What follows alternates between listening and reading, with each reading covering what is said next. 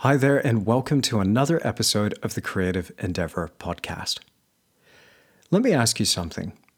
Who really stands out to you on your creative journey as a mentor, as a coach, as somebody who pushes you to be better? For me, that answer is very simple it's my father, Tom Tischler.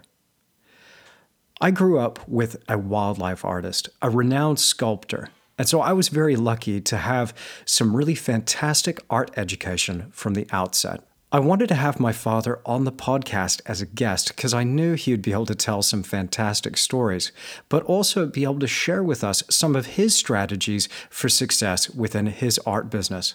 Now, my dad is actually one of the most successful artists I've ever known.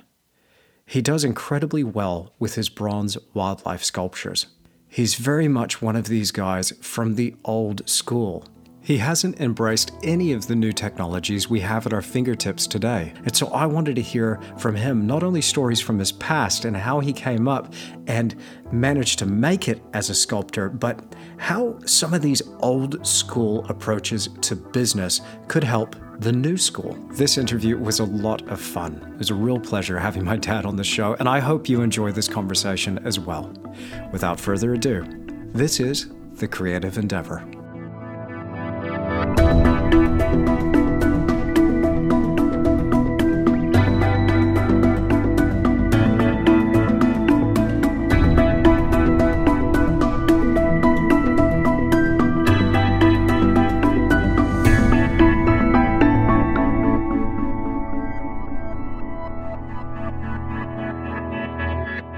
Well, Tom Tischler, Dad, welcome to the podcast.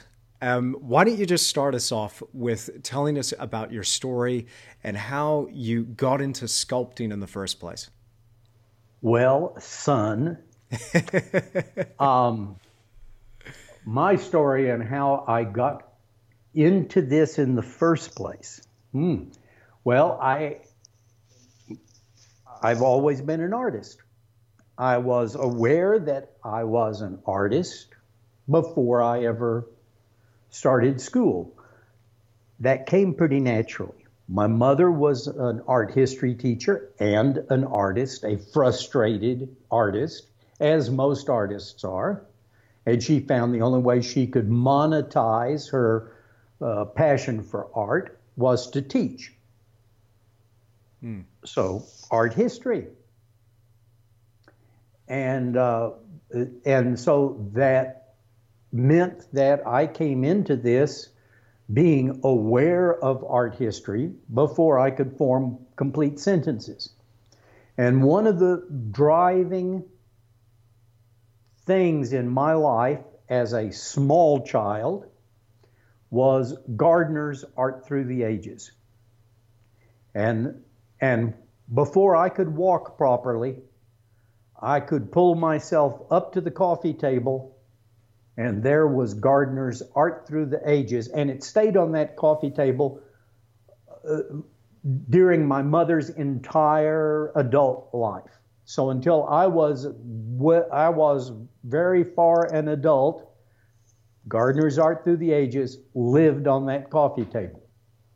It was central to, to my life, I'm not sure it was, I'm sure that she knew every page in it, but it was, it became central, may not have been central to her life because I never saw her refer to it, but I was always looking at it. And I was particularly drawn to, attracted to uh, the prehistoric art section and I, I just loved those cave paintings at Altamira and Lascaux, and I just thought that was the best art ever. And even as a small child, I was aware we had started out doing some wonderful things, and it had gone straight downhill from there. Uh, so I mean, it that's a mindset that I've never gotten over. Yeah. Um, so I'm still very taken with with primitive art. I will just I'll just insert something right there because wasn't it Pablo Picasso who went to Altamira and they came out and said we've learned nothing. Exactly. Yeah. Exactly. I, I and, yeah. And of course, Altamira and Lascaux were touted for decades as being the, at 15,000 years old, they were touted as being the oldest true artwork of mankind. Hmm. I mean, this was it. This was as old as it got. Hmm. And now, in the last few decades, we have found work like the Chauvet Cave, hmm. which has better artwork in it, yeah. better anatomy, better skill in craftsmanship, mm. a much better body of work for whatever artist or artists. Mm. And to me, there's such similarity that I think this may be the work of one individual. Wow. Even though it's, they say that it spans thousands of, but listen, this, this, artists have personal styles. Mm-hmm. And there's a great deal of consistency on the walls at Chauvet. Mm. And that the art at Chauvet dates to 40,000 years, more than twice as old as Lascaux mm. and Altamira. Mm. And uh, that, and the, you know, still that stuff, just all of that primitive artwork speaks directly to my soul. Yeah. And, and that's and and I didn't want to go paint on the cave wall, but I was definitely interested in that. And like any other small child, I was wild about dinosaurs, and uh, and that extended on to being wild about woolly rhinoceros and mammoths and aurochs and all of these primitive giant beasts. Uh, Glyptodon, the giant armadillo, and thing. And I just thought, wow, wouldn't it be wonderful to see those things? But uh, so, so I, I mean, I was an artist. I knew that's what I wanted to do. Mm-hmm. I was always provided with art material and allowed to do my thing and just keep doing it. And I did. I used up lots and lots of paper and lots of pencils and crayons and chalk and eventually was into charcoal and watercolor and then oil and so forth. I mean, it was always there for me to do and yeah. it simply allowed me to move into that naturally. Mm-hmm. But I have to say, without guidance. Yeah, and yeah. I have to I, I have to say that this is could be positive and negative. My mother did not attempt to direct me. And the thoughts she had, without ever enunciating it, were that uh, it was more important that I learned how to communicate non-verbally through art than it was for her to tell me what to communicate. In other words, it's more important how you think than what you think. Yeah. And she didn't attempt to influence me in one direction or the other. Mm-hmm.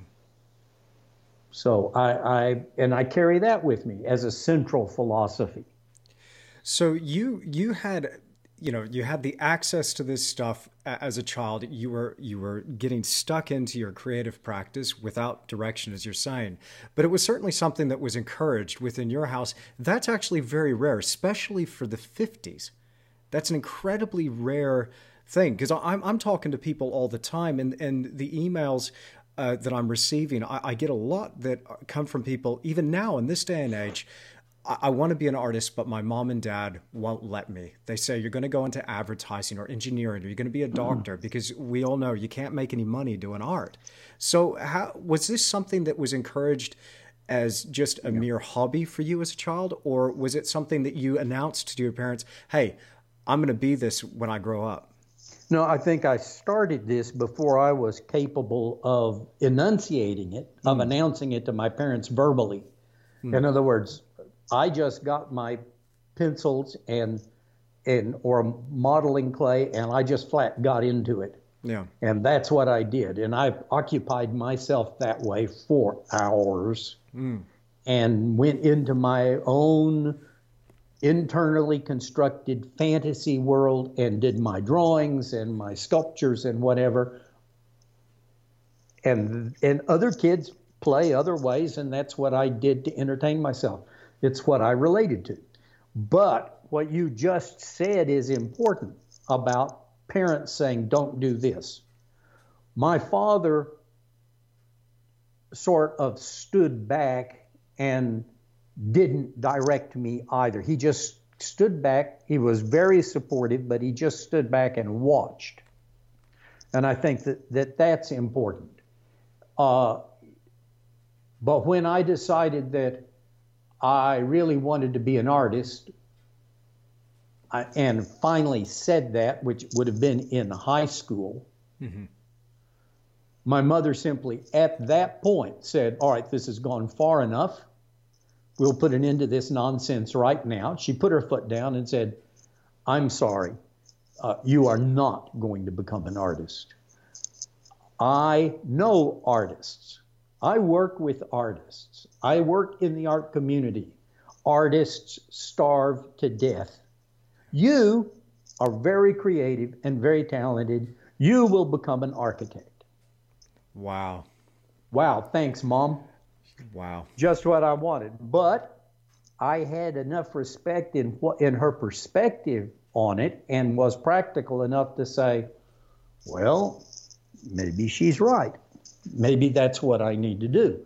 And consequently, when I got to the University of Texas, I went into architecture school. Mm-hmm. And I have to say that that helped my art immeasurably.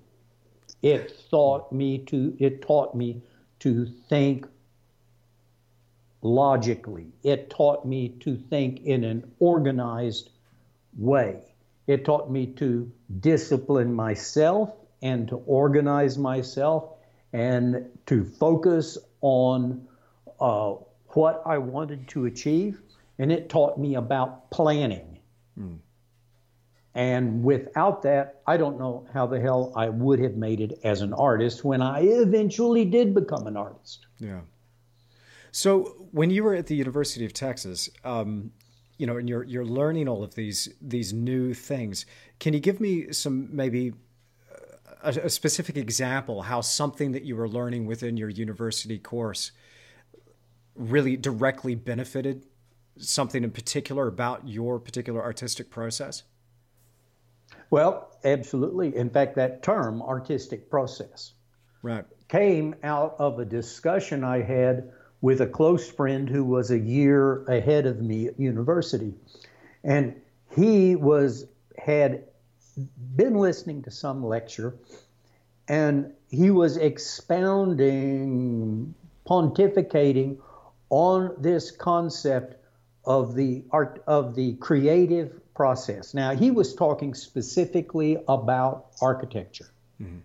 and that there is a, there is a creative process that you could employ. Well, this was a new concept for me, mm-hmm. and uh, so I, I was I was very interested that that perhaps there was some methodology that would help me be more creative.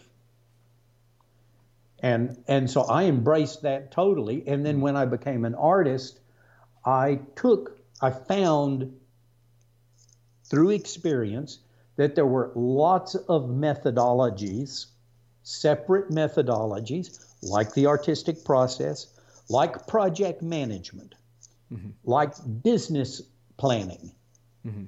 like risk management or financial planning that applied directly to me as an artist.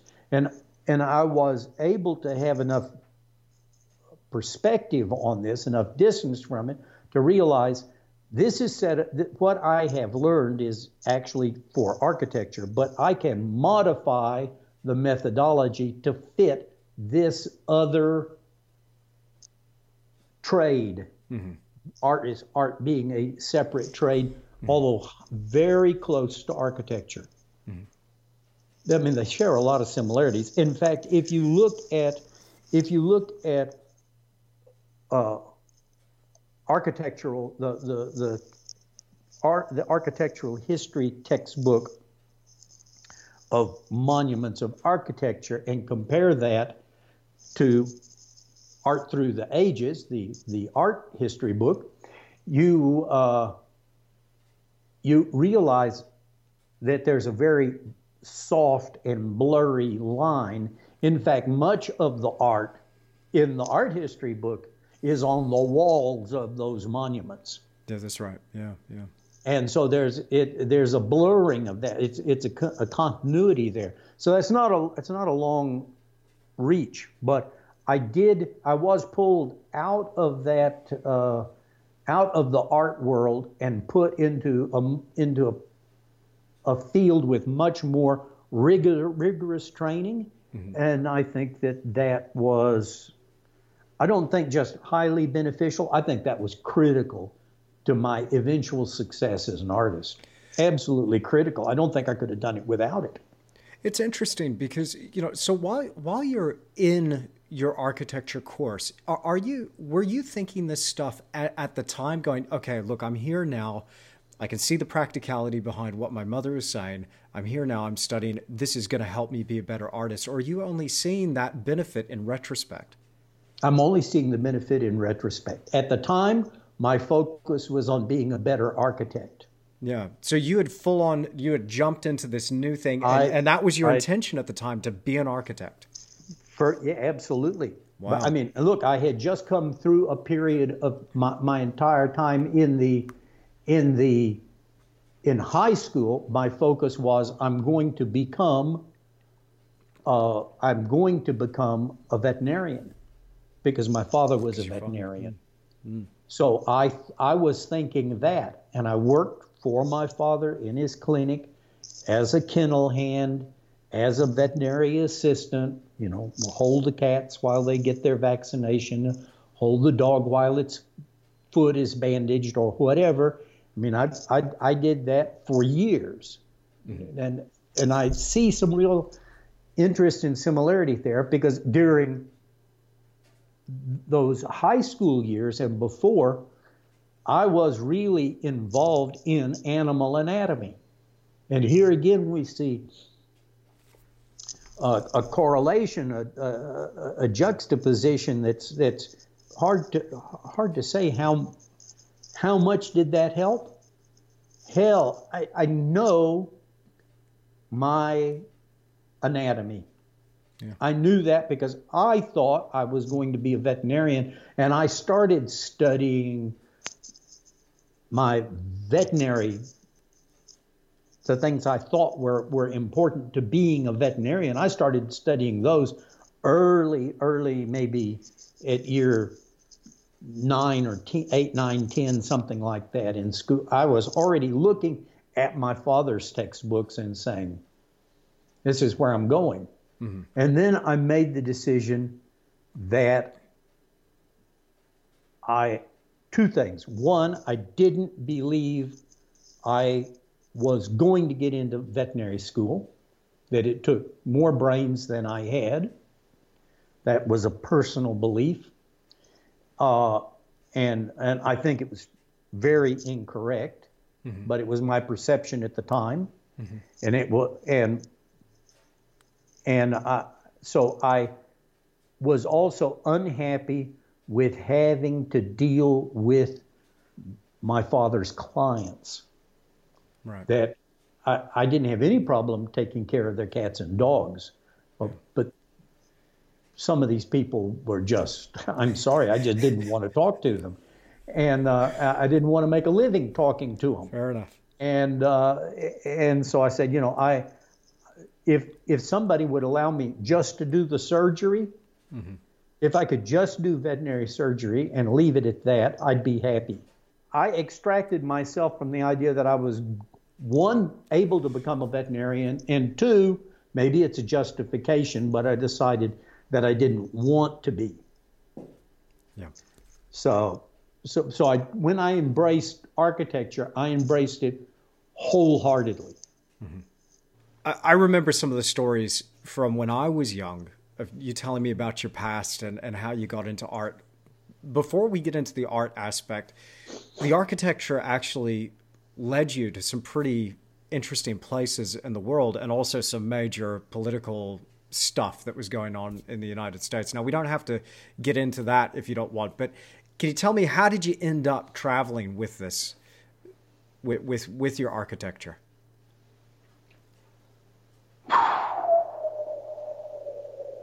Is there a I better want to avoid that? No. Is there a better no, way I that I can ask it? Is there no, a better? No, no. I think that's good. I think that's fine. I'm just trying to decide uh, how do I how do I approach that, and how do I how do I say that? I had a we'll say a, a philosophical uh, disagreement with my uncle. Uh, that's my uncle Sam. Perhaps you know him. Um, he. Um, we had a little disagreement about the ethics and morality involved in killing other people. And uh, so I became and was registered as a conscientious objector and decided that there was a there was a saying that was popular at the time among those people who didn't understand um, America love it or leave it, and that meant fall into line or piss off. They didn't. They wanted you out. And I said, you know what? Uh, I'm not even offended by that. I think you got a point there.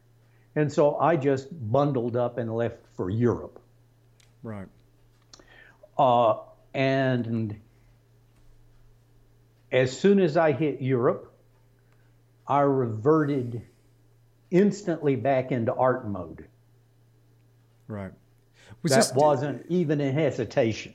Was this during the time you were at the University of Texas?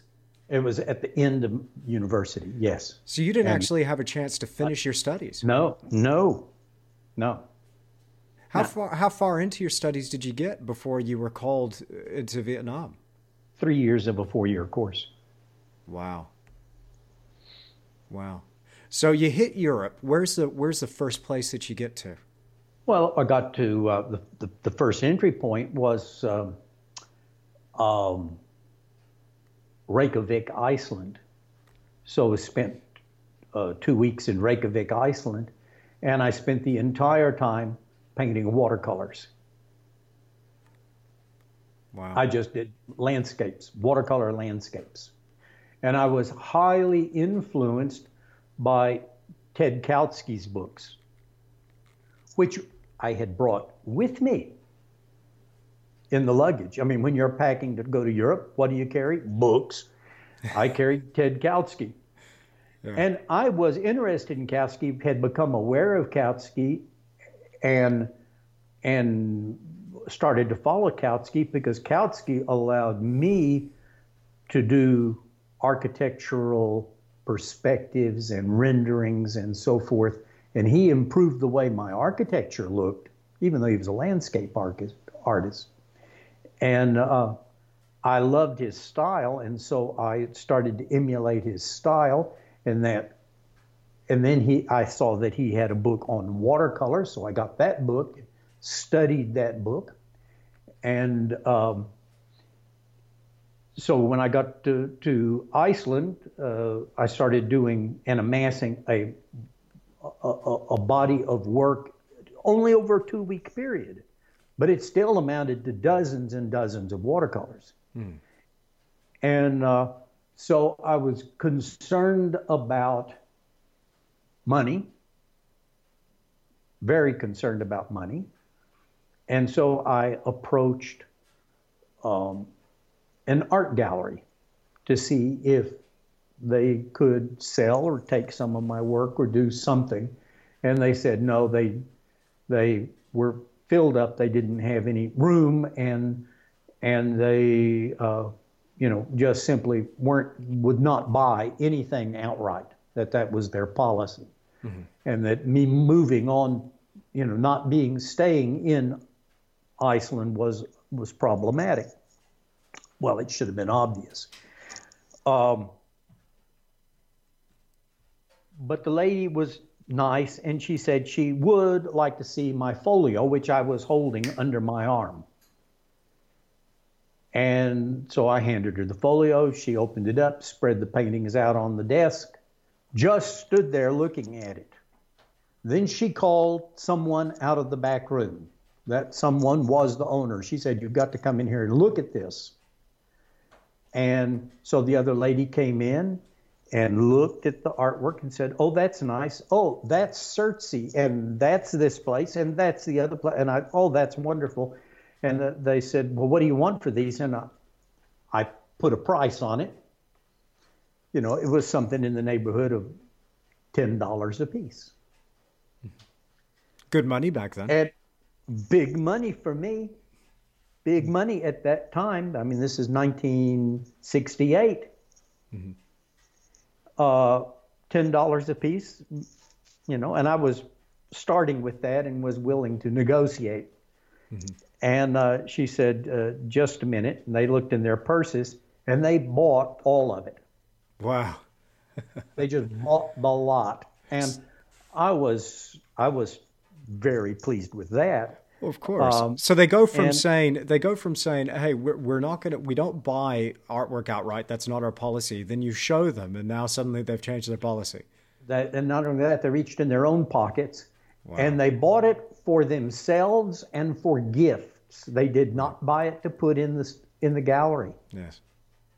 Yeah. Uh, that that they personally wanted it. Well, I found that very gratifying and encouraging, as you would.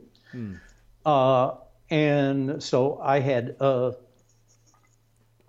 maybe 250 or 300 dollars or something like that, and that and that covered all the expenses while we were in Iceland and then some. Wow, fantastic! So, so, wow. so that was great. So then we went on to the continent, and we picked up a Volkswagen Combi at the factory in Westphalia, Germany and we proceeded to tour Europe. That is your mother and I. Hmm. We proceeded to tour Europe and visit all of the architectural monuments I had studied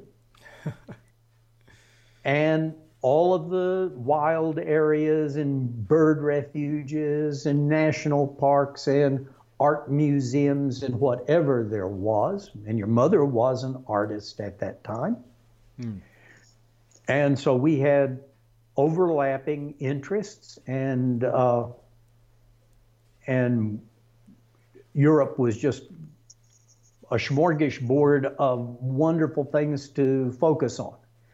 And so we started setting up and painting the monuments, the architectural monuments. And uh, it's easy because you you simply get a brochure about whatever the community has to offer, and they'll tell you which monuments they're very proud of. And when you go there, there will be tourist tourist buses full of American tourists who have been brought over to see the monument. And uh, so when they get to the monument, well, there's someone sitting on the wall just in front of the monument, painting the monument and they get to see the artist at work and they uh, get an opportunity to buy the painting that they see the artist doing. Yeah, that's a good little business strategy right so, there. So it was it, it worked very well, mm. and uh, it was funny though. I found that uh, they were Ameri- primarily American tourists, and that they were disappointed when they found out that I was an American they would have much rather that I'd been Norwegian or Dutch or French or anything but a, just another damn Yank. Uh, so I decided that the main thing to do was to keep my mouth shut.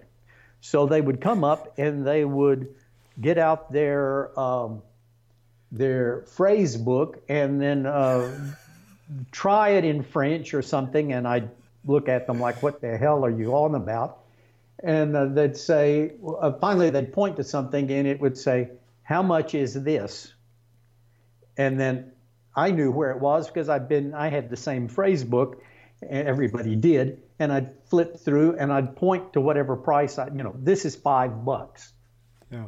And I'd point to that and they'd get out the money, and I would put their wet envelope, their wet watercolor on an envelope for them to put in later, mm-hmm. and they would grab their painting and run for the bus because the driver's already angry because they're not moving to the next yep. destination already, and that this person is waiting for their painting, wow. and uh, so we just sold, and both your mother and I sold and sold and sold on the street. Wow. And uh, so we were in on the streets of Europe for three months. Mm-hmm. And winter started coming on. And we had been to most of the countries Sweden, Norway, didn't get ever get to Finland, but Sweden and Norway. And I thought we would be moving towards Sweden because that was sort of a um, destination for draft dodgers. And uh, but when I got to Sweden, they showed me what winter was going to look like, and I said, "Oh, you know." And this is us jumping naked into a hole in the ice in the lake, and I'm thinking, not, not this Texas boy. I will not survive this. And um, I had a friend, an architect whose wife was Norwegian, and she had made several years before an offhand comment over dinner that if she had any city in the world where she would like to live, it would be Zurich, Switzerland. And so as winter came on, we headed for Zurich. Why didn't I understand that that was going to be the coldest place you could possibly go? Wow. And that it wouldn't be long and I would be under the ice in the Lake of Zurich. Wow. And it was it, it it was just interesting. But I I I think that that you're when you're out on your own and you don't have any options, it forces you into a a mode, into a position where you cannot afford to be timid. You have to you're responsible for yourself. You have to step up and take advantage of an opportunity. So when we reached Zurich, we drove down the street. It was raining that evening, and we were dry, and it was late. It was just at dark, and there was a. We passed a sign on the side of the a main road in in the city, and it said Zoological Museum and and I'm driving in the rain and I saw that sign and I just said tomorrow morning I'm going into the museum and get a job because wow. we're going to need money. Yeah. Well, we we already had more money than we started with because we'd sold artwork. Mm-hmm. It more than covered our cost of camping in the van and the fuel and the food we required. Yeah. So the next morning I did. I went into the to the museum and got a job. And well, that doesn't sound reasonable. Why would you expect someone would just walk in and the first thing they ask for they get? But I approached it very differently. I was at the museum when it opened. I had my clipboard, which I am never without. You like your clipboards, I know as you know. As I I'm know. Never without my clipboard. Yeah. I, when the museum opened, I not only was the first one in, hey, I was the only one in. Nobody wanted to go to the museum. It was middle of the week and it was, you know, but I got in there and I toured the museum and I wrote down everything that I thought could be improved. Wow. Okay. I just walked through and I said, this could be improved, that could be improved, the other could be improved. What about this? What about the other? And then I'm, I, and this was almost at walking pace. I mean, I would walk, I would look, I would stop, I would make a note, I would move on. Mm-hmm. And I had about 100 items on the list. Mm-hmm. Some general, some specific. Then I went downstairs to the uh, reception in uh, you know the, the, the entry area, and I said uh, said who I was as though that made any difference, and that I'd like to have uh, an appointment with the director, and when could they do that? And the secretary called, spoke to him, and he said uh, uh, he he can talk to you in about 15 minutes if you just sit here. And in about 10 minutes, the director came down and said, invited me into his office, and I said. Uh, I'm an artist, and uh, I've, I've, looked over your museum, and here's what I think I can do for you, and here's a list, and here is a portfolio of recent work, that is what I'd done over the last three months, which didn't sell. Mm-hmm. Um, and it and it covered everything. I mean, it was everything. It was landscapes of the forest. It was paintings of mushrooms and flowers and birds and animals and trips to the zoo and trips to the art museum and architectural monuments and just it was a wide range of stuff. Mm-hmm. And he looked at the, the material and he looked at the list and he said, When can you start? and I said, Now, right now, I'm here. We're ready to go. Right. And so they found me uh, an office in, uh, and uh, he set things for me to set tasks for me to do and insects, primarily insects, to draw and paint, and hey, off and running. Uh, within a week, your mother secured a position at um, the dental, in, dental institute in the surgery department uh, as a medical illustrator based on the quality of her drawings mm-hmm of human skulls from the Texas Memorial Museum at Austin, Texas, where we went to school. And she had, in her folio, she had these skull drawings. Hmm. And the surgeon in charge there that hired her uh, looked at it and said, You know how to draw teeth. You know how to draw skulls. I need you. Wow. And so she was employed, I was employed, and um, we went on from there. So you're working this job. You, you've you've landed on your feet now in, in Europe, and what what I what I really want to know uh, because this is still what I'm unsure about from from being really familiar with your story growing up is that catalyst then like you're you're getting into the artwork now you're producing it on your way through Europe but you you you still haven't made that plunge into full-time art and jumping all in I want to know what what what was that moment like for you? Can, do you remember the time and place where it, it was like, I have to do this and this alone. There's no job. There's no nothing else. That is it is just about the art for me. Yeah, yeah. Well, it was years later.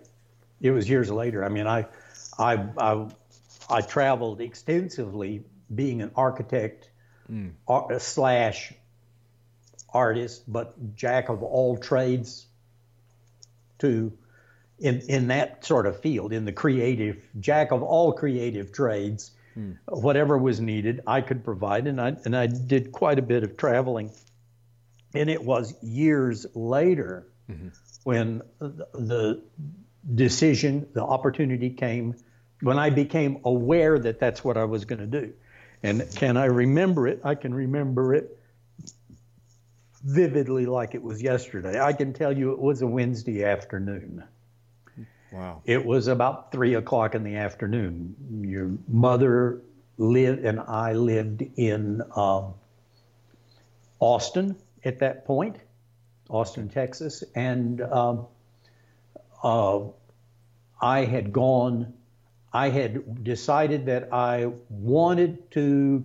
We had been in Africa for several years, and I decided that I wanted to start a business to uh, sell safaris, both hunting safaris and photographic safaris and cultural safaris uh, to Ethiopia primarily, but other African countries. And I thought this would be a reasonable way to continue to be able to have uh, contact with Africa and make a living. Mm-hmm. And so I contacted uh, someone I had met in Ethiopia, and they invited me to a art show in uh, San Antonio, Texas. Mm-hmm. Now, at the time, I didn't realize it was an art show. It was actually a big game hunters convention. Wow.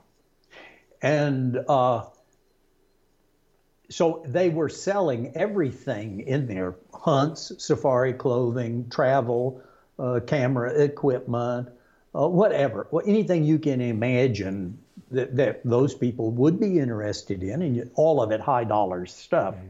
Now, I wasn't there to look at wildlife art, mm-hmm. but the person I was with wanted to buy a piece of artwork. And so I accompanied them. I went with them. And so we looked at several pieces. And uh, finally I said, uh, I, I don't know. I, I'm, I, I'm, I'm just concerned here. I, I, I know about animals, and I don't understand this. This is we were looking particularly at bronze sculpture at that point. I don't I don't know a whole lot about bronze. I mean, I've got a general idea about how it's done, but and I've done some jewelry casting and stuff like that. But I had I, am not you know this is all new to me, and uh, I can tell you this that uh, I don't think these people know about animals.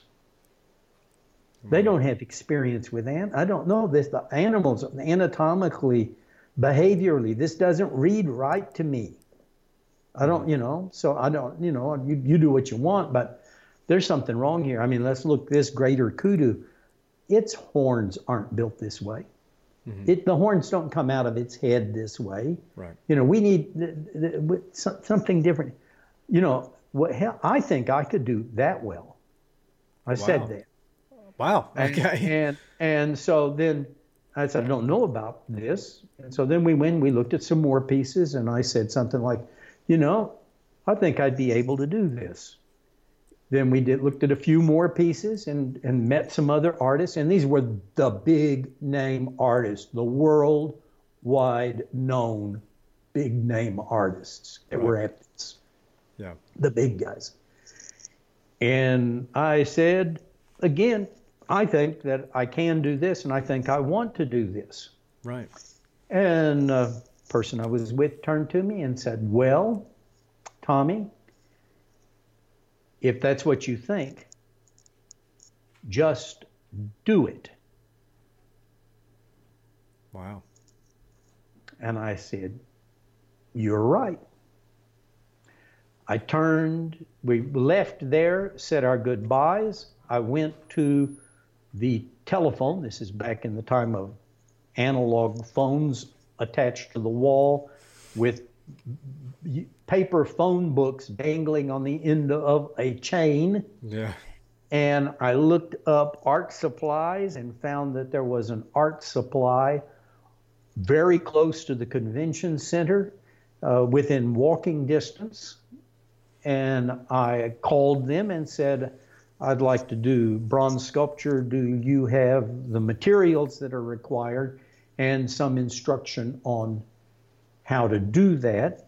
And they said, absolutely. And I said, great, I'm on my way. And I walked down there and I bought five pounds of modeling clay and a handful of tools and a book on how to do it, which should have been titled How Not to Do It. Uh, yeah. I didn't know that. I did, it took me years to figure that out. Uh, and I went home and I then was faced with, well, what will I do? Yeah, yeah. And uh, and so I decided that I I liked elephants.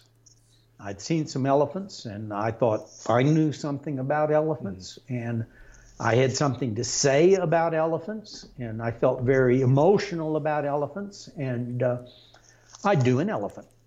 I didn't know where to begin. So I started with my own experiences and I decided that I should draw uh, blueprints of an elephant and approach this the same way I would architecture. So I drew drawings of elephants. I, I, I drew several drawings of elephants, but then when I finally settled on a pose, I did uh, front view, back view, side views, top view, bottom view, everything I could, details. I decided what that was going to look like. And, and so my planning and drawing skills already helped. I should say that before I left that show, I went to the office, to the reception for the convention, and I said, uh, I'd like to uh, show my artwork in, uh, in this convention. Uh, and I understand that you meet that this the next time will be 24 months from now, that it's every two years. And she said, yes, uh, that'll be fine. And here's the information on it, and uh, and gives you all the information about being a prospective artist. So they were prepared uh, to to consider somebody. And she said, but I'll tell you now that you would have to be uh, sponsored by a member as a prerequisite, and that it would have to be your inclusion in the art show would have to be approved by the board. They would look at your artwork and decided decide whether they wanted you in their art show or not. Mm-hmm. And I said, fine, that's understandable. And then she said, that's great. What kind of artwork do you do? And I said, I do bronze sculpture.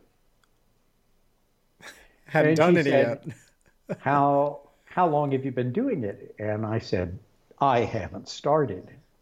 Oh, wow. And she said, Well, I will tell you right now, this is the highest pinnacle you can reach in wildlife art. And there is no, I'm, I do not mean to be discouraging, but there's absolutely no possibility that you will be in this art show in two years. And I said, Thank you. I will see you in two years.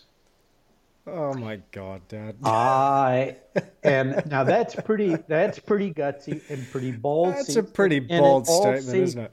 And furthermore, that it seems that this is uh, imprudent, and I wouldn't recommend it for anyone else. And I actually, it sounds like I was uh, uh, under the influence of something. Either I'd been drinking or stoned out of my gourd on God knows what. Uh, doesn't seem reasonable, rational, logical. None of that is is good behavior or anything that you would think would be reasonable. Mm-hmm. And it wasn't. The truth of the matter was is that I had been hijacked. By what?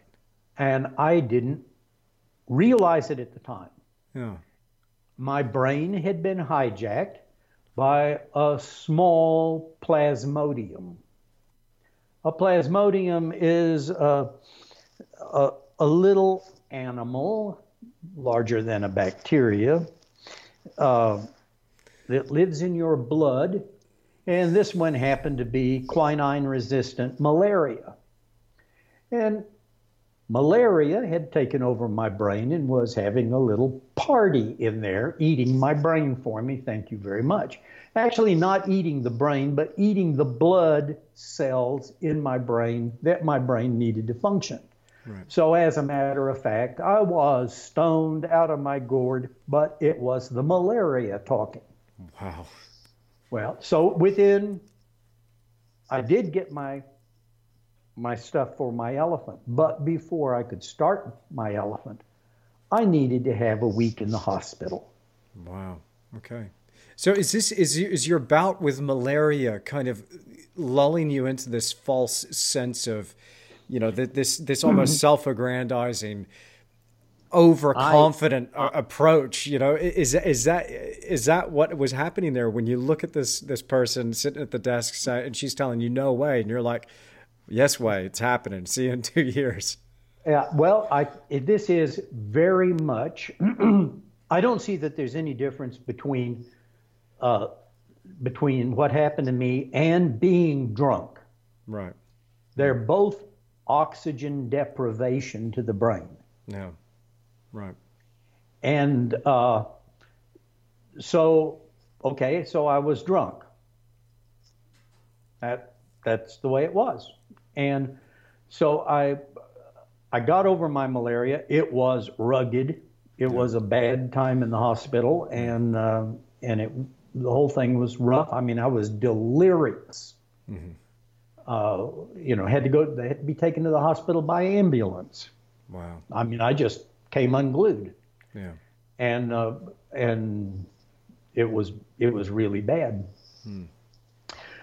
But when I came around, there was my lump of modeling clay and my elephant pl- plans, my, my dream to do an elephant. Mm-hmm. And somehow, while my brain was in a severely deranged state, mm-hmm. I had focused on a new star in the sky on which to chart my course. And having changed my ship bearings. I was off in a new direction, and there was no turning back, right. no varying the course. I knew where I had where I had to go. Mm-hmm. I knew what I had to do to get there, mm-hmm. and I was determined to make that happen. So over over the course of the next few years, as you're building up your work, because I, I, do I do want to finally address the rhino in the room and the billy goat and the turkeys and the jackrabbit and the gorilla. Uh, for people listening to the audio version of this podcast, you can also find the video version of this podcast on YouTube, and you will see in the background behind my father all of these fantastic sculptures which he started in recent years. So this this period of time when you when you just are getting into your your your art and you're starting to build up this body of work. What happens then? How did you end up turning this into the into a business? Because i remember just to kind of cut ahead a little bit here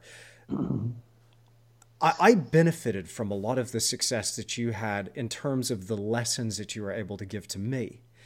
And i remember you you actually went into it being relatively successful from the outset. When you hear about the trajectory of many other people's art career, you actually had a pretty meteoric rise to success pretty early on where you were able to sustain your creative production.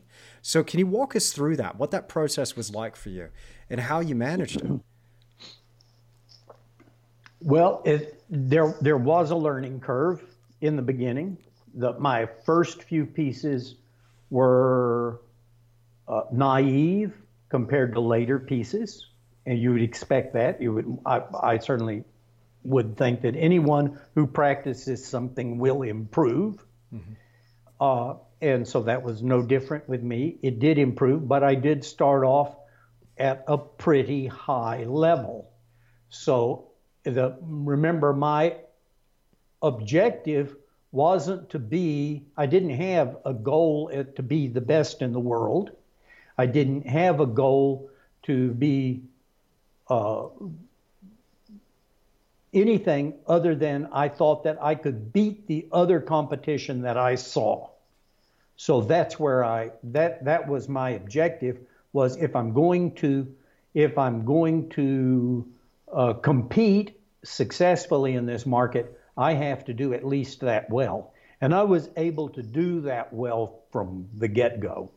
Mm-hmm. And so I was very lucky. But hey, I had an entire childhood behind me of drawing and sculpting and painting.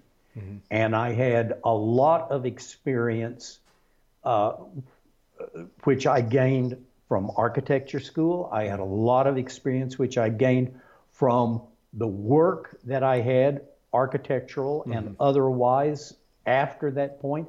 And I certainly, because I had spent five years in Africa working in the national park system as an architect, I had enormous uh, backlog of experience with animals. Yeah.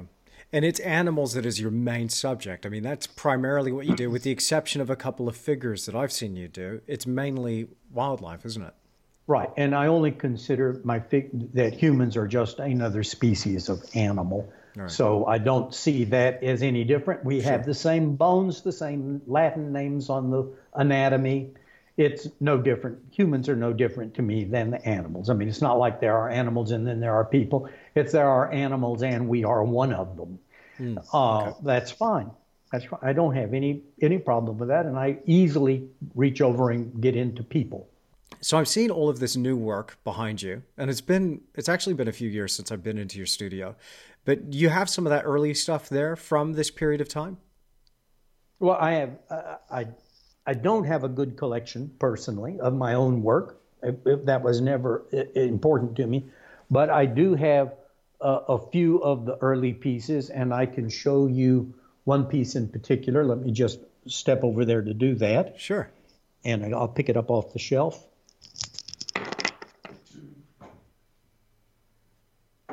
And this is obviously going to be in the video version if you're listening to this podcast.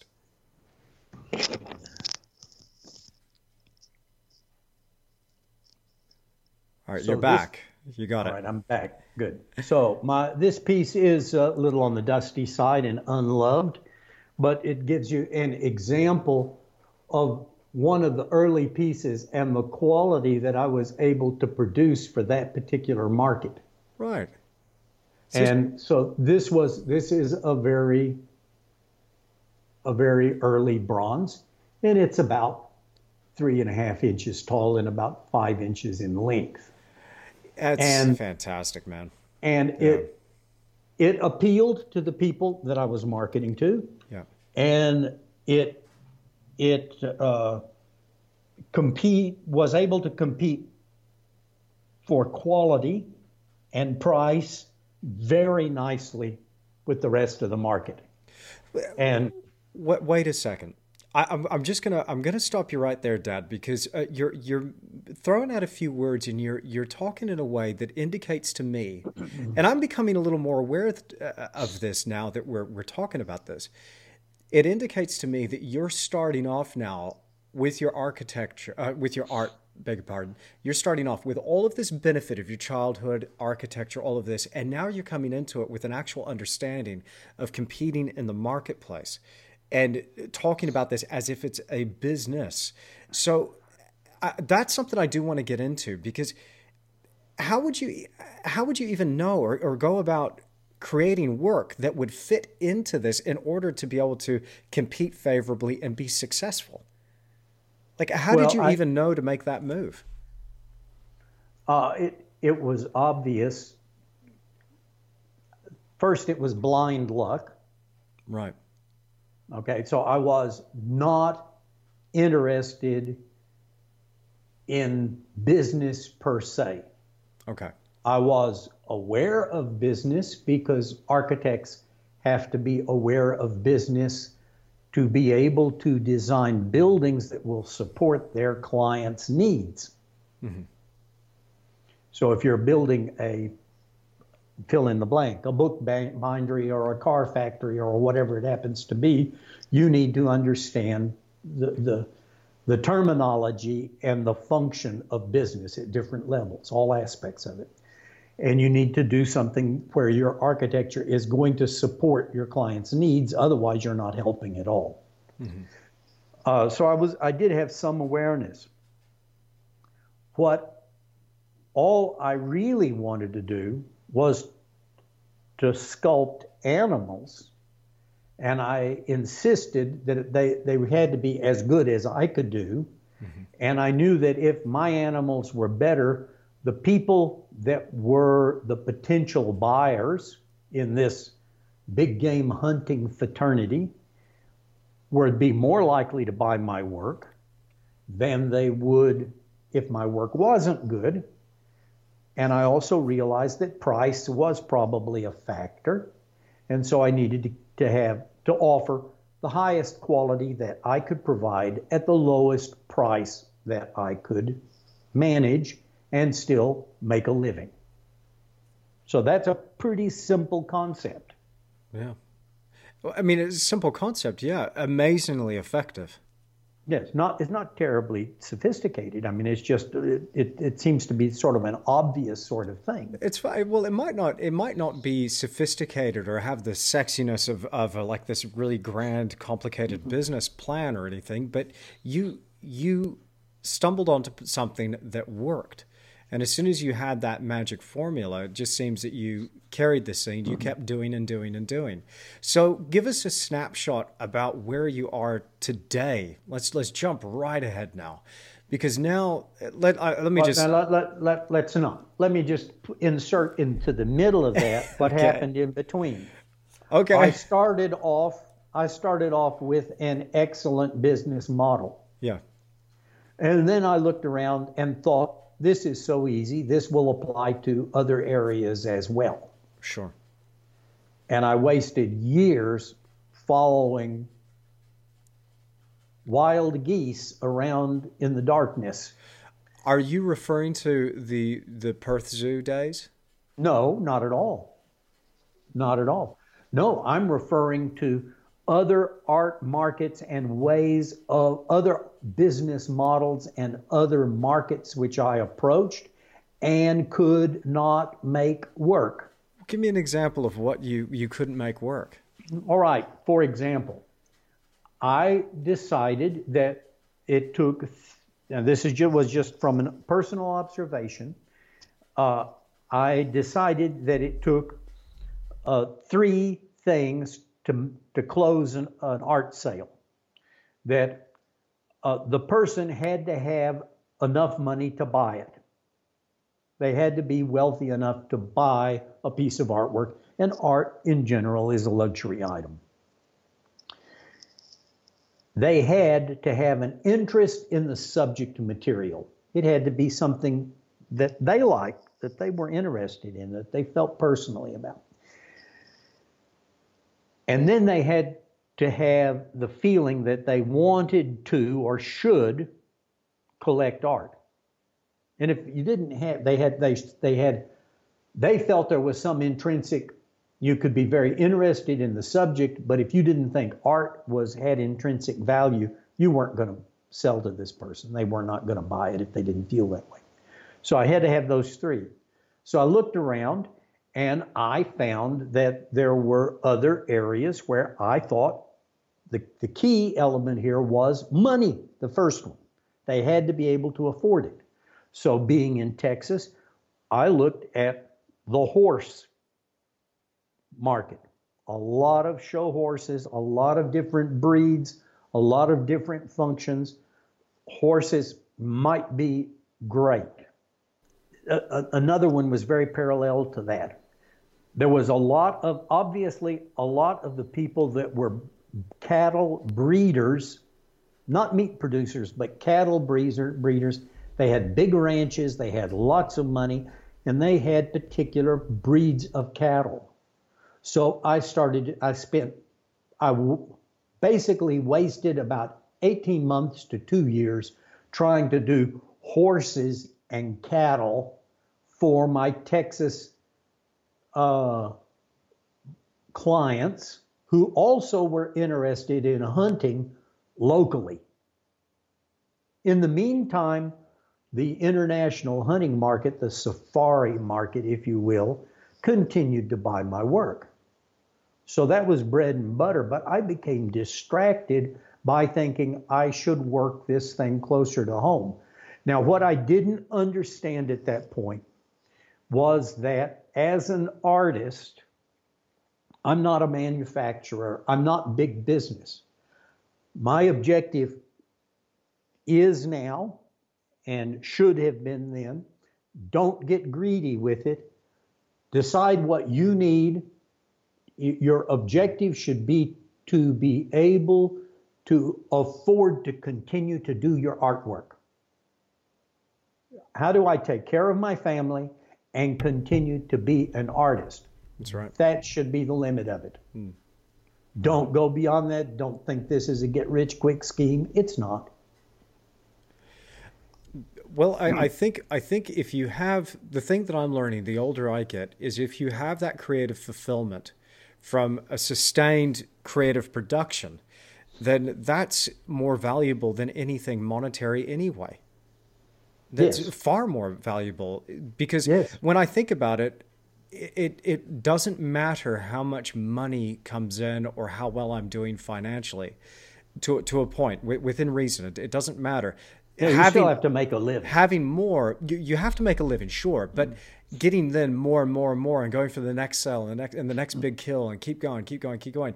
There's a certain point where you realize, well, I, all I want to do is paint anyway, or in your case, sculpt. That's all I want to do. So if I'm doing that, I'm I'm happy. I'm good. I'm happy.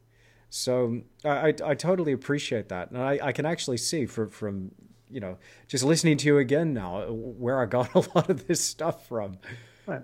Well, let me tell you another big mistake I made because we learn from others' mistakes, or we should. You don't want to have to. You don't want to have to make all these mistakes yourself. You should watch other people step in it and say, "I'm not going there." Uh, I I did an awful lot of one man shows, one or two a month. One or two a month for a what? long time. I didn't I realize it was that frequent. Oh God, yeah, it was what it. Hey, you have to sell. Now I was out there. I was making sales, but my objective, I, what I told myself, and that's pretty much the truth. It's not the individual sale is not my objective. I'm happy to make an individual sale. I'm looking for patrons. I'm looking for collectors. I'm looking for somebody who's going to buy one of almost everything I do.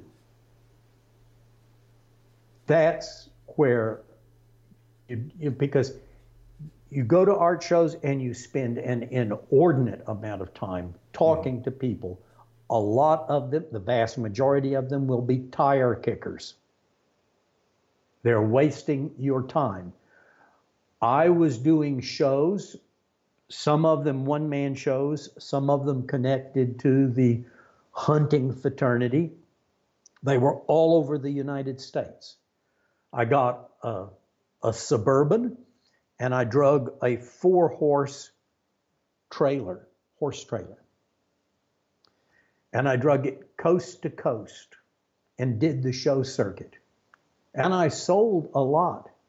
But I realized somewhere out driving across the desert in Nevada or somewhere that this wasn't what I wanted to do. I did not want to be a truck driver. Wow. Yeah. That this this is yes, you can make money doing this, but at what cost? This living on the road, I'm neglecting my family. when I say I'm neglecting, I'm not there to take care of you. You know, and and uh, I'm not I'm not I'm I'm absent for too long a period of time, and I'm exhausted by having to drive to the location, set the show up, work the booth, and then box it all up again, load it back in the trailer, and drive to the next destination. And and I'm it's rough when you have one show in Atlanta and the next one is in San Diego. You're driving across the continent. And when I drove across there, there were others, not artists necessarily, but other commercial members working the same show. And we stayed at the same motels and we passed each other on the highway and waved and honked and we knew each other. It's like gypsies in a caravan moving cross country. It's a, it's a very strange lifestyle. It's a lifestyle I chose to try to move away from. Right, right. So I needed something different. A gallery not a gallery.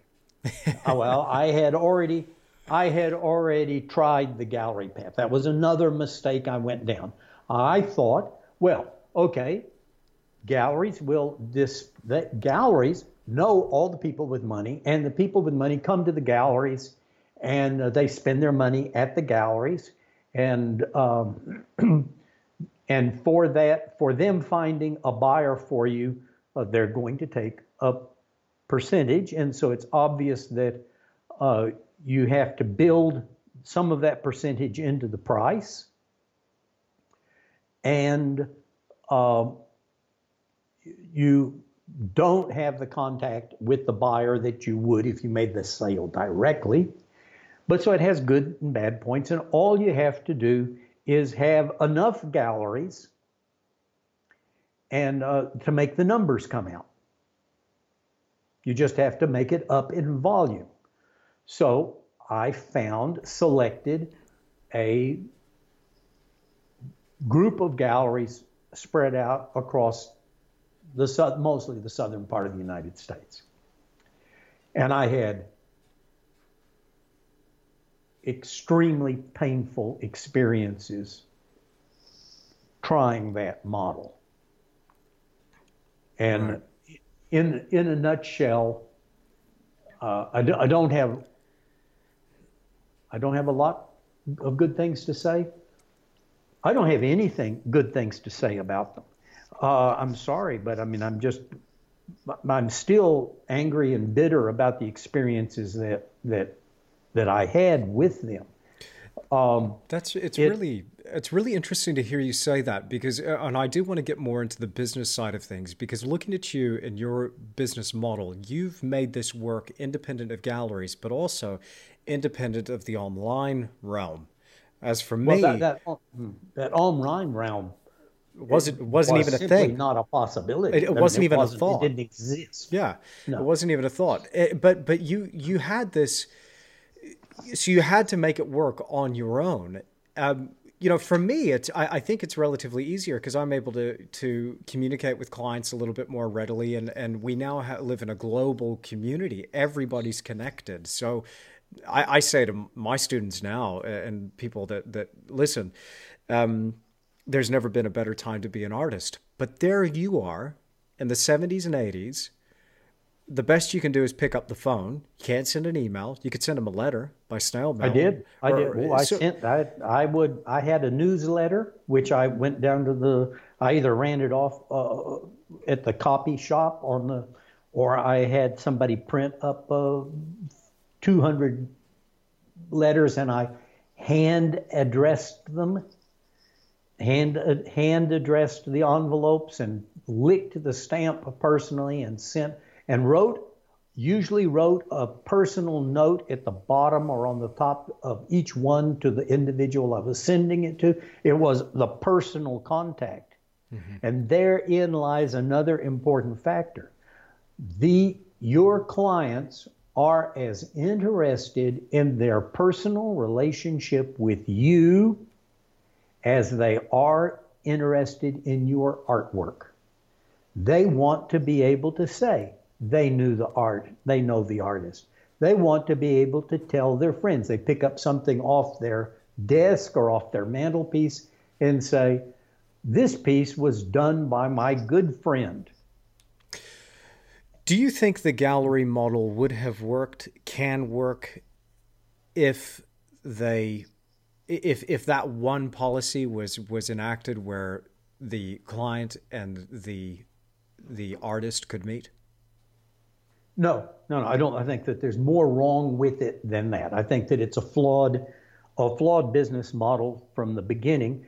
I think it is based on what I call the lemonade stand model, and that is you set up a card table and a folding chair out on the edge of the street, and you get uh, uh, two lemons and a half a cup of sugar and a pitcher of ice water, and you put up a little sign that says lemonade five cents. And then somebody wanders by and decides to buy a glass of lemonade from you for five cents. That is the gallery model. Mm-hmm. They think that they get people to come into their gallery by having an exhibition or show. And so they have uh, some gala night where they invite one or more artists to display their, their work, and they provide wine and cheese. And people come out of the woodwork. The tire kickers come out in force to eat the wine and cheese and hobnob and think that they're doing something cultural. And you make enough sales to cover the cost of the wine and cheese. now, I'm I'm sorry, but this is not the way to do it. Now, if a if an art dealer has a see now this statement will date me again. It has a Rolodex. A Rolodex is a telephone number file that is that is a complete circle, and and so you can flip through the file and pick out someone's number. If mm-hmm. they have if they have a list of buyers which they represent, and they don't even have to have your artwork present. They just need a picture of it. In today's world, this is really easy. Hmm. They can contact their buyers mm-hmm. and say, I have an opportunity for you today only. If you'll get back in touch with me now, you can buy this painting. Yes. If not, I have to offer it to someone else. Yeah. But you're next on the list. Do you want it? Yes or no? And they sell everything basically before you could even go to the store and buy the wine and cheese. Mm-hmm. That's a different model. I only know a few art dealers in the entire world that operate that way. Well, they're mm, probably worth working with. I, I, I am I'm, I'm only gonna I'm gonna sorry I, you know I like to argue with you, Dad. Um, I I do remember um, there's there's one art dealer who I managed to have a fantastic relationship with for t- over 12 years. And um, him and his wife running that gallery down in Applecross, you'll remember Applecross Fine Art, uh, Colin and Gay Remember it well. And remember it well. I, you'll recall from that, you know, Colin and Gay were the only people that would actually have a client in the gallery ready to buy a work and then call me up to come in and meet them you know, and we worked it out in such a well, way they, where we had an amazing working relationship that lasted for years. And but it was also okay, so it might have been a limit limiting factor that it was in a physical location and could not move around. So yeah, I can I can take the point about being a limited lemonade stand of sorts. However, the, the, the market and the climate, uh, you know, at the time in Perth for, for buying art, it was a really good time as well. So there were a lot of things going for it. But I think what it came down to at the end of the day is we had a winning combination of you know, I was I was young, I was producing some some nice big paintings, but I had the right agent. I, I think so. Uh, I think that if you're not, you know, if you're not going to use the gallery model, you then must have a different business model which you will use. Yeah. So, okay, if that's not it, what model will you use? Hmm. You know, that's the next question. So, there sure. are problems, for, as far as I'm concerned, uh, there are problems, insurmountable problems with the gallery business model. The primary one is that it's a single location, and I need to sell more bronze than that. I need to sell to a, to a larger market. So, I, so I set about trying to locate optional other alternative markets that were that had a different profile. So, so quarter horses and prize bulls didn't work. Driving this horse trailer all across the United States didn't work. You hit the wall with that. What was the thing that actually ended up sticking? Well, I tried two simultaneously.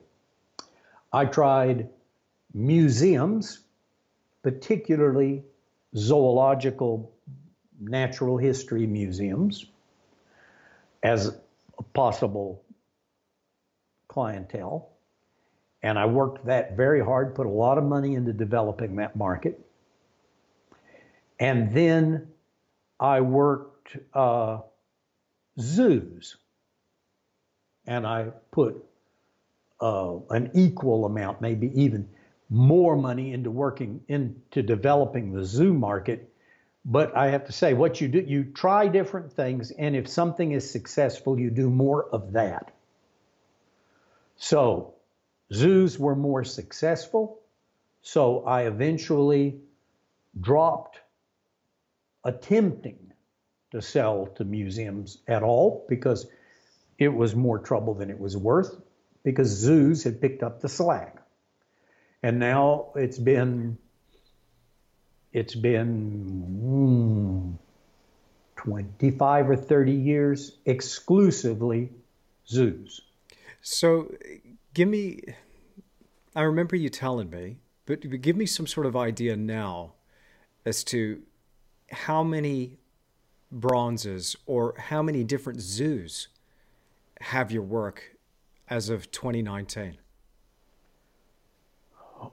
I would say that there are probably 250 life sized animals out there in about um, 150 zoos. Wow. And so once a zoo buys, I mean, I know they, they actually end up buying more than one life size bronze. Some, yeah. some do. Some yeah. do. Depends on whether they can afford it and whether they appreciate the value of the bronze to their institution. Yeah. Uh, it, it is a lot of that is the insight of the director. Does the director think that this improves his facility? Talk to me about how this now works as a business then. How do you even approach this? It seems like the most complicated thing. It's like, oh yeah, I'll just get my bronze in a zoo. Can you walk me through the steps as to how that actually ends up eventuating? Well, you know, you do not do that by visiting the zoo, by going to the zoo. You do because you have got, you don't you don't, if you go to the river fishing, you do not pick out a single fish and try to dangle the hook in front of it. You, you go and you throw your hook in the water where lots of fish are, and the fish decides which one is going to bite it. It's not your decision. It's beyond our control. Right. Right. Yeah. Uh, now, sometimes you can, you, you know, you can make that work, and sometimes if it doesn't work, just pick up a rock and bash the fish with it, and that's one way to achieve it. But realistically, we we just have no control over when somebody wants to do it. And a lot of a lot of potential clients want the piece, but it takes time, particularly because zoos and museums are institutions. It takes time for them to uh, get the money together. This is this is expensive stuff. We're talking about tens of thousands of dollars for each one of these things, and uh, you. So, so it's not. They don't have the discretionary funds to just say, "Fine," or very rarely, some of them do. Uh, oh, I like that. I'll have it. They're not, they don't operate as individuals. They operate, they've got to go back and find the money. Now, their budgets are designated for things like feeding their animals. Mm-hmm. So, fair enough. And you certainly want to make sure you take care of your animals first. That's the priority. So, there's no budget left over for that. So, I have found that zoos don't actually buy bronze. Now, wait a minute, my entire market is zoos. The zoo doesn't buy the bronze. Someone in the community decides to buy the bronze for their zoo. Now, I didn't see that one coming. I should have, should have been obvious, but I didn't see it. But when I did see it, I recognized it and I took advantage of it. So now we're getting into a realm where this is artwork done through philanthropy. Exactly. That and that's just what I have I have gravitated towards, and I have gravitated towards it because it is the easiest way for me to make a very reasonable living. So let's say you're you're fishing for zoos here. I, I can't imagine you're taking your your handwritten envelopes, your newsletters, you know, licking the envelope, stamping it, and, st- and sending it out there to a bunch of zoos. You know, how, what form is this taking? How do you approach the zoo? And is it based first on, hey, I want to sculpt a rhino or I want a gorilla, or how how does that how does that work?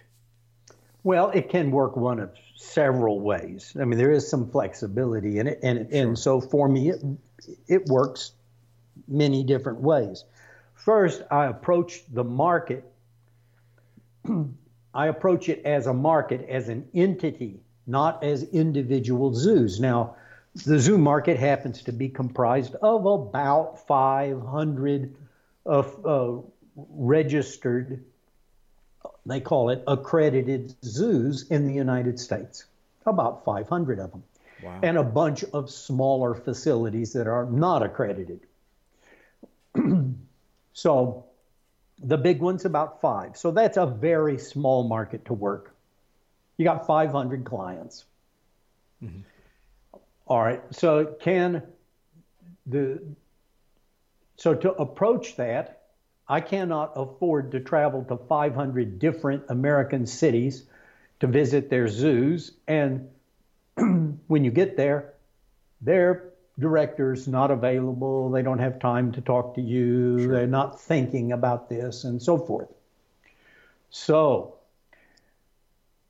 I found that every year the Zoo Association, that professional organization to which all zoo professionals uh, belong, are members, they have an annual convention. So I do one man art shows. That's what I do. So knowing that I'm not going to sell anything off the bat at the show. I would go to the convention, buy a double or triple booth because my work's big. I'm not going to get it in a 10 by 12 foot space. I set up the best looking art show I possibly can. And I put out my bronzes and I start shaking hands and introducing myself and talking to people. And I did that. uh, I did that for years and years, many years. So, out of about 30, from 30 years of doing that, I went to the conventions for 20 years. And I shook hands and talked to and met not just directors, but anybody that wanted to talk to me or talk about artwork or whatever. And my name got out there. They knew me as an individual. I was every year, they'd have an opportunity to see me. And in business terms, being able to see someone face to face once a year is a lot. Now, for me, that was exhausting. Mm-hmm. That means I'd go and I'd be talking to 2,500 people. Wow. And trying to remember them. it's a tall uh, order. A tall order, difficult, hard on you. Keep you have to keep J. Edgar Hoover files on these people, and maybe even get snapshots and things, so that you can uh, inter- you can speak to them on a first name basis when you see them a year later. Yeah. yeah. I mean, you you have to be you have to be intent on on on talk on developing your personal relationship with your clients. And I think that that is important no matter what business model you use. Can I just insert right there, just a little, eh, because I appreciate that so much. And I remember you telling me that from a mm-hmm. from an early age. I went, I was on an artist in residency recently, so it had been several years since I had actually been on mm-hmm. this vessel, and I'm there. I'm set up to do my show. I'm getting ready to do classes, and in walks this familiar face. And it's been years since I've seen him. And I just reached out my hand. I said, Hello, mister. I won't reveal his name, but uh, It's a pleasure to see you again. And he wasn't a celebrity or anybody famous or anything. He's just one of these wealthy people that lived on the ship. As the artist in residency finished up and I was leaving, packing down my show, he made a point of coming by the show with his wife again to shake my hand, and he said, I'm going to tell you something, young man. I, I am so impressed with you. And I'll be like, oh, okay, thank, thank you. Why? What, what's, what's up? I, I, I was thinking he was making a comment about my art. He hmm. said, you remembered my name. I said, of course, of course. Uh, but I, I didn't realize the effect that that would have on him personally and how special that made him feel to just have somebody, you know, remember his name because it, had been so long. There was no reason. He'd never bought anything. It wasn't anything like that. I there was no there was no particular reason to recall that, but I because I I was able to do it in the moment. I wasn't fumbling for his name. It meant something to him. It was validating mm-hmm. to him. Mm-hmm. And since that, you know, he um it, it just felt a little more personal. Absolutely, and it's it's exactly that. The what you did by remembering his name is you made a statement to him. You are important to me. That's a very personal thing to say to someone. You're important enough to me that I remember your name after a year. And I remember the names of my clients, even from back in the big game hunting days when, when I was working that particular market. Many of those people have already passed away. Um, the vast majority of that group have. Mm-hmm. But I remember them like it was yesterday. If I saw, if I would, if I was able to transport myself back to one of those conventions, I could walk in and start shaking hands and greeting people on a first name basis and pick up a conversation that I had from. So, how is that done? Hmm. You, you remember the names because you care. You care about this person, mm-hmm. it, and you know that it's important to remember them, and you think about them again after you the experience is over and after you leave and you're at your easel and you are your mind is going back over things and you remember oh i remember so and so when he came in and he asked me this and of course my mind works that way mm-hmm. and people say oh you have a easy for you to say you have a photographic memory well i'm not sure what that means yeah. But I certainly consciously try to to remember people's names and faces, and uh, I I think that that if you're ha- saying, well, I don't have a memory for names and faces, that you haven't trained your memory. You need to train your mind, your memory. And the best thing to do with remembering these people's, your clients' names, and that is to to register it. It's not that we don't it's not that we don't remember the name. We never heard the name properly to begin with. Mm-hmm. So you repeat it. Repeat the name that when they introduce themselves. Repeat the name. Make a note of it. I'll tell you which names I really remember. It's sometimes difficult just to remember somebody who comes up and kicks some tires and gives you a ration of crap about your artwork but the ones I remember the names on, I remember names on checks. Okay. Somebody hands me a check, I remember their name, believe me. Okay. That's that that check amounts to a lot of rent and groceries. That's what it means to you. Uh, well, well, hang on a second. So, so that mm-hmm. therein, you know, when you're making a sale and and you've got money from your client, this is what I feel, and I've said this in the past in podcasts where it's it's a sense of, of overwhelming gratitude because by paying you money, they enable you to do that thing which matters to you most. It's it's this really beautiful transaction. They are they're validating you in such a way that hey, I think you're doing a wonderful job. Please keep going. I love this work so much. I'm going to live with it. And of course, you attach now mm-hmm. that name and that person with this emotional trigger. Um, uh, uh, and and that drives it even further into your memory. Yeah, I like that. That's exactly right. You know, you you it, strike me mm-hmm. as a sort of guy. You were aware of building a personal brand in the age before Instagram, because now that's what it's all about. You you hear people like uh, Gary Vaynerchuk or Gary V talking about this all over his Instagram about building your personal brand. And there's a book that I really like that I've listened to on Audible recently called Crushing It by Gary Vaynerchuk. And what I realized when I was listening to this book is going, well, this echoes so much of what I was brought up with about building the personal brand. It, now it's easier for us to do this with the use of social media, but you, you you did this in a real tangible, old school way, um, and and now you're even though now you're living in the age of Instagram, you know, the internet, websites, Facebook, email lists, all of this, you're still physically interfacing with people.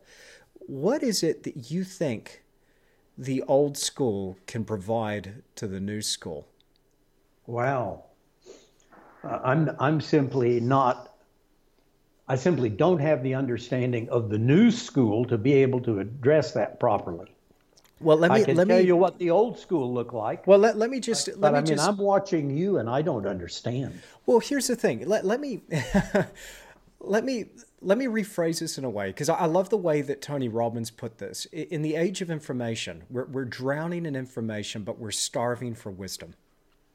So we have all of the gadgets. We have all of the whiz bang ways of interfacing with our clients, of dealing with with with people in a direct way, even though it's through cyberspace. But still, people are finding it a struggle to make the transition into deriving an income from their creative passion. And to me, I feel like the mm-hmm. answer is not necessarily, this is just personally, I feel like the answer doesn't necessarily, you know, exist with beefing up your Instagram account or getting more followers on Facebook or, or improving your website, that sometimes it can come down to just looking at the, the physical requirements of the, of the artwork itself, maybe improving your work.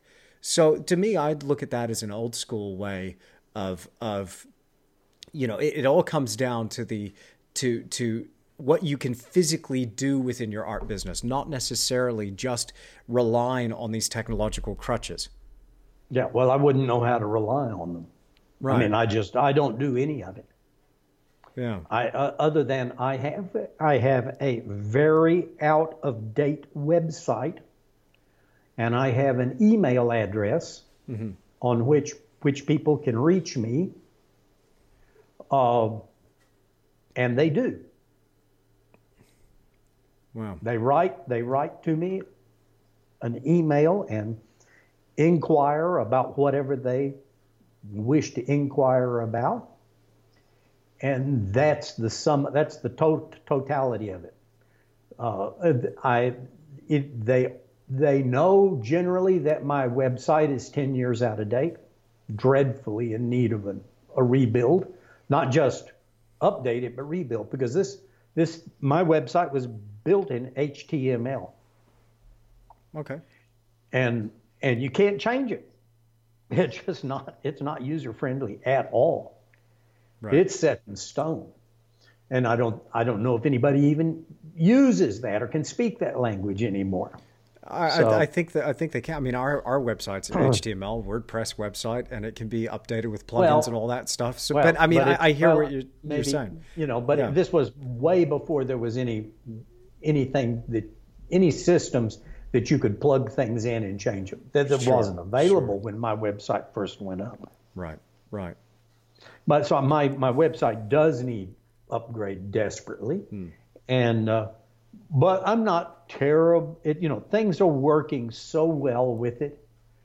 I can't handle any more work than I've already got. It isn't isn't that the definition of success right there of, of being Exactly. in in a position where you won't see the end to that waiting list.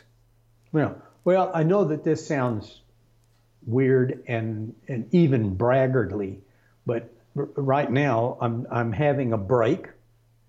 I ha- I have absolutely uh, suffered burnout, and I'm having just a little downtime, a little break from the business, because I'm coming off of eight months of 80 and 100 hour work weeks. And that's not sustainable for anybody, much less somebody who's supposed to be retired. Yeah. And I just have been so covered up with it, so busy. Hmm. And, and I'm exhausted. I'm yeah. physically and mentally exhausted from it. And, Talk to me about this process then, because you I remember again from from growing up. You you told me when I was a kid, um, Andrew, I only have time in my life for two things: my art and my family. You stayed true to your word. I remember you cut everything else out. So for somebody who's living and breathing their artistic passion, how do you get burned out? If this is if uh, this is everything too, yeah. How does that even happen? Uh, you get burned out. Uh, first, art isn't all creative. Okay Okay? Uh, there are creative aspects of it that are very personally satisfying, very fulfilling. But there's always parts of your business that are just plain work. And so, consequently, you know, I can be very involved and wound up about producing a new piece of work. And I love that, and I never get tired of that. But then, after I've done it, I have to build the mold.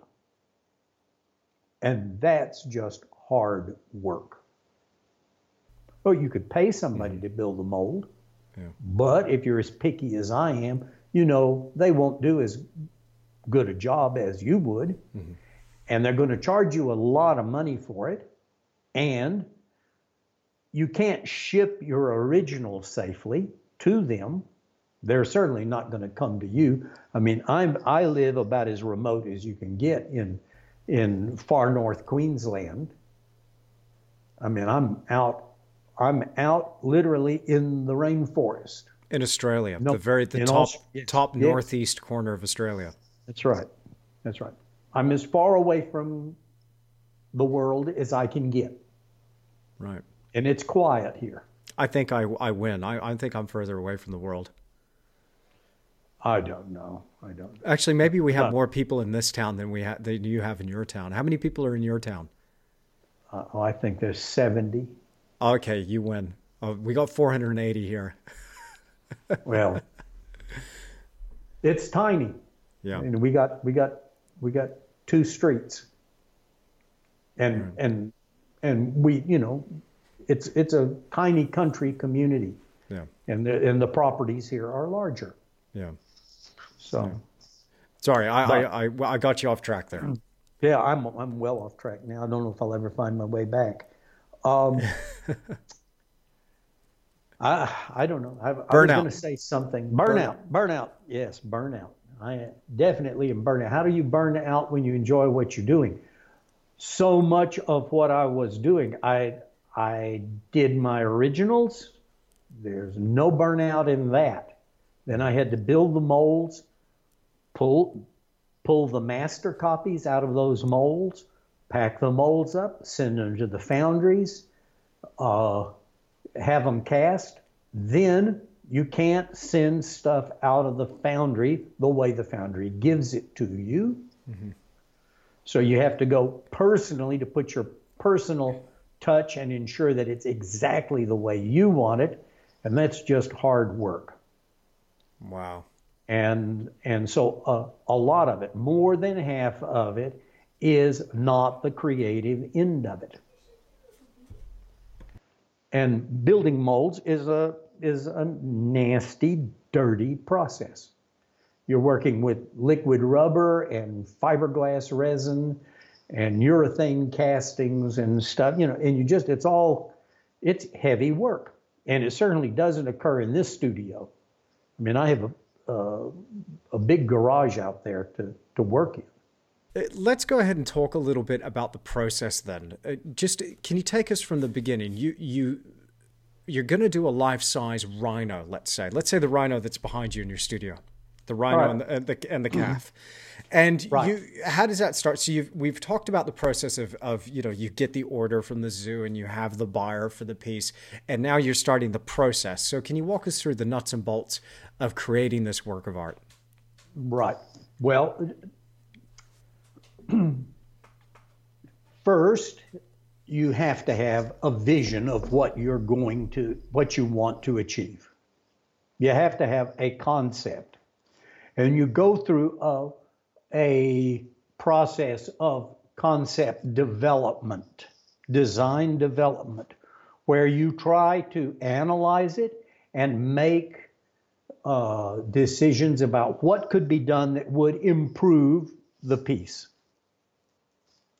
And you do that, and you do that in repeating cycles. You do it, you correct it, you analyze it again, you make those corrections, you analyze it again. it's very much like editing the manuscript of a book.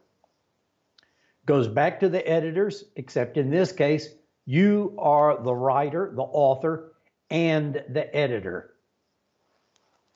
And it means you are responsible for the way the, the piece is released. Don't, don't pass the buck to anybody else. Just because you don't like doing editing, you can't get out of it. You have got to edit it and improve it and make it as good as you can. All right.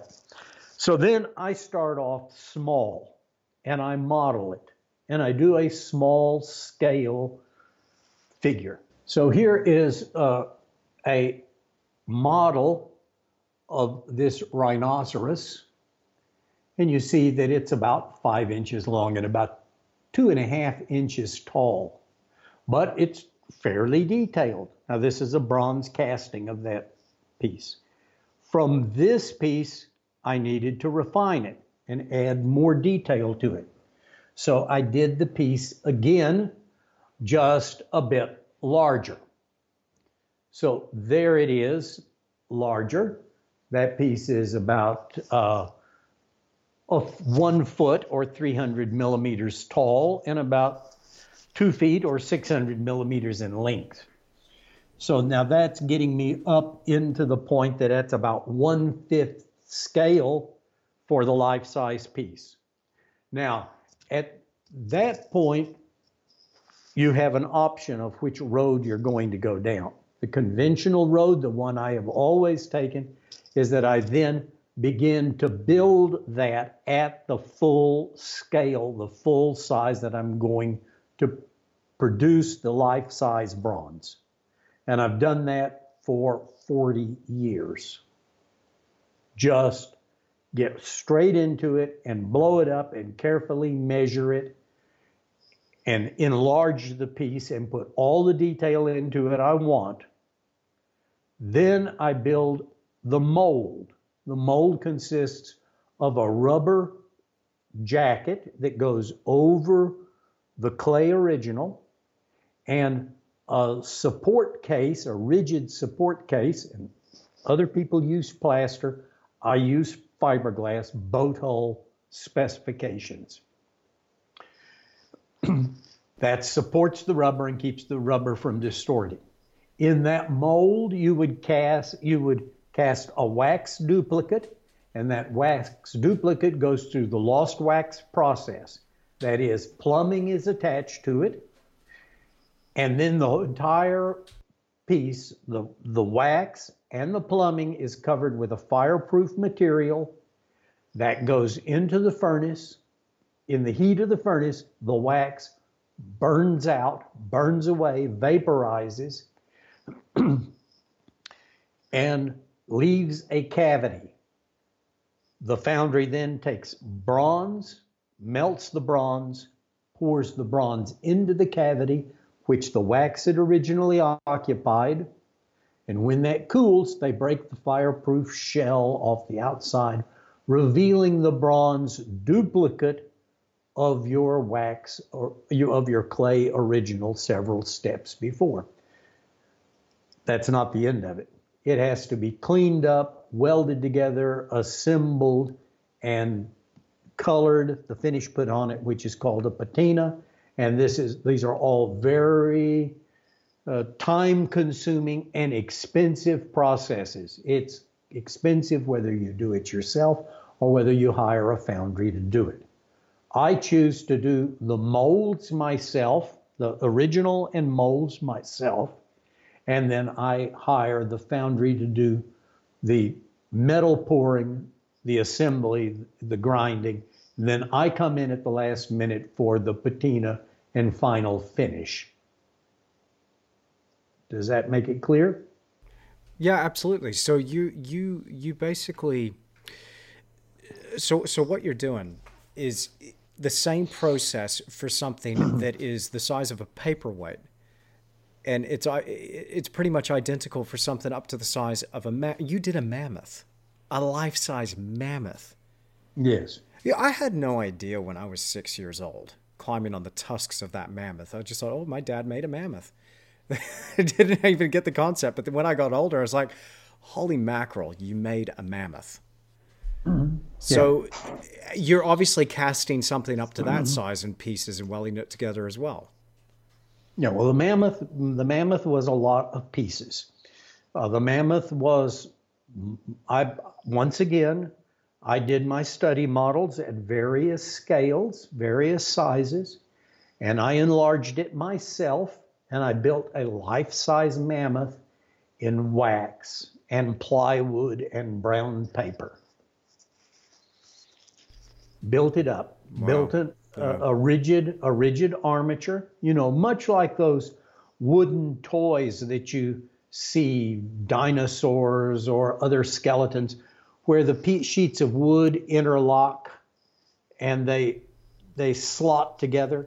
Yeah, well, you, you, got those for me when I was a kid. I remember having a T Rex, a pterodactyl, all kinds. Yeah, yeah. yeah. Uh, so I made very much the same thing, but instead of using a real thin sheet of wood, I used half inch plywood. And on the Mammoth, it actually took uh, 50 sheets of half inch ply, 50 sheets of half inch plywood and a bundle of four by twos, or as they say in the U.S., two by fours. Right, right.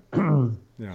So these, a whole bundle of uh, housing studs, and and I used all of it up. And then after I got this this slotted together wooden toy sculpture, I covered it with brown paper glued together with homemade wallpaper paste.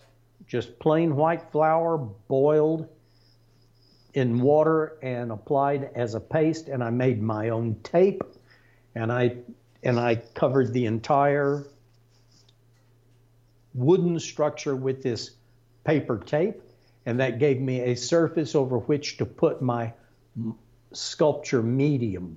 In that case it was a wax medium Later, I went to almost entirely to a clay-based medium. But uh, wow. it was a big job. We're we're coming up on nearly two hours. I could, and I have, we have talked for hours and hours and hours in the past. Normally, we, would have conversations that would go all mm. afternoon. Um, I'm gonna have to get you to come back on the podcast, Dad. Uh, if you if you join me again, we'll no, I don't think so. I, this is this is enough. I mean, really, don't push your luck. Oh, uh, don't twi- twist my arm. I'll All twist. Right. I will twist your arm. Hey, listen. I, I, I, before before we we part company this afternoon, let's um let let me bring it back to to the business side of art and monetizing your creative passion. Um, with the benefit of this experience you've gathered over your life, finding yourself in the position that you are now, making a really comfortable living from your art, I look, I, am not afraid to say it, you are the most successful artist I personally know. I've met a lot of artists, and I just, you know, of course I look up to you, Dad, but I, I, I recognize you as being one of the most amazing success stories that I've that I've ever come across, and that's been enormously beneficial for me because I got to see this this example in you. So let's say you had the opportunity to go back and give your younger self the benefit of this experience and the success that you have now. What would be the advice that you would give to yourself as a 12 year old? As a 12 year old. Or a 10 year old, whatever you as, like, as a kid. Well, I, I would say this practice. Practice your artwork. Do it. We learn by doing. Experience is everything. Just do it. Now, I didn't have to be encouraged to do it. I was driven to do it. I was obsessed about it. I was compulsive about it. I had to do it. Nobody asked me to do it. They had to stop me from doing it to get me to do my math or my homework or whatever. If given the opportunity, I was doing my artwork. So you you know if if somebody has if you have to hold your own feet to the fire, perhaps that's not your calling. Don't don't torture yourself if you don't really if you don't enjoy this more than anything else. Well, perhaps you're looking in the wrong direction for satisfaction. You should follow your heart. You should do what really speaks to you. If it's artwork, great, then do it. Practice it. Do it over and over. You know, there are sayings, and I like I like old wives' tales or adages or old cliche sayings. I like those. I collect them. There's a saying that says everybody has 2020 vision in hindsight. And I've added to that. You can have hindsight too. 2020 vision. All you have to do is be prepared to do it over again. That's the secret to improving the quality of the artwork. Do it again, and then do it again, and then do it again. And it reminds me of uh, something I saw on television when televisions were little tiny screens and black and white only. And on Saturday morning, there was an art show and these were terribly badly produced shows. But on one of these art shows, they had a guest, and he was a, a Chinese painter. He did brush, Chinese uh, uh, ink brush paintings. And he did, I can still remember, he did a, some bamboo, uh, bamboo stalks was one painting, and another painting was a little crab. And it really got my attention. It was so simple, so elegant. He had it down so well. And he told the audience in his broken English that the way to do this is that one year he chose to do the crab. So he painted the crab. Every day he painted that crab painting, one painting every day for a year. And at the end of the year, he knew how to paint the crab. And then he spent a year painting the bamboo. Every day he did it over again until it was magic. He just reached his arm out with his paintbrush, touched the canvas, and it left a perfect leaf. It was shocking. You can apply, you don't have to be so extreme about it, but you can apply that same principle to improve your artwork or improve anything else. Persistence. It's not over until you say, that's it, that's as good as I can do. And you know what? That you're not telling yourself the truth when you say that because you always can do better. All you have to do is be prepared to do it again. Well, Dad, this has been awesome having you on the podcast. A real pleasure for me. Um, tell people out there where they can see some of your work. Well, uh, obviously, they can see some of my work, a lot of my work at your local zoo. So if you are near one of the big zoos, it's likely they'll have some bronze, and that's likely to have my name on it. I, I, think I have more bronzes in more zoos than anyone else. Um, if they can't get to the zoo or can't find my work or just want to look it up, you can look it up online at tomtischler.com, and there you'll see pictures of my bronzes in zoos. Thank you so much for doing this, Dad. It's been awesome. And I'll look forward to getting you on the podcast again sometime. Great. Thanks for having me on, Andrew. Well, I really hope that you've enjoyed this episode of the Creative Endeavor podcast. And a big thank you to my dad, Tom Tischler, for joining me. You know, it's kind of funny going back and listening to the stories that I grew up with over again. It kind of ties a bow around the whole experience and wraps it up for me in such a way that I can't help but feel an enormous sense of gratitude for where I find myself today. I recognize now that it wouldn't have been possible without people like my father and other mentors that have come up along the way. So I hope you don't mind indulging me here, and I hope you really have enjoyed this episode as much as I enjoyed sharing this with you.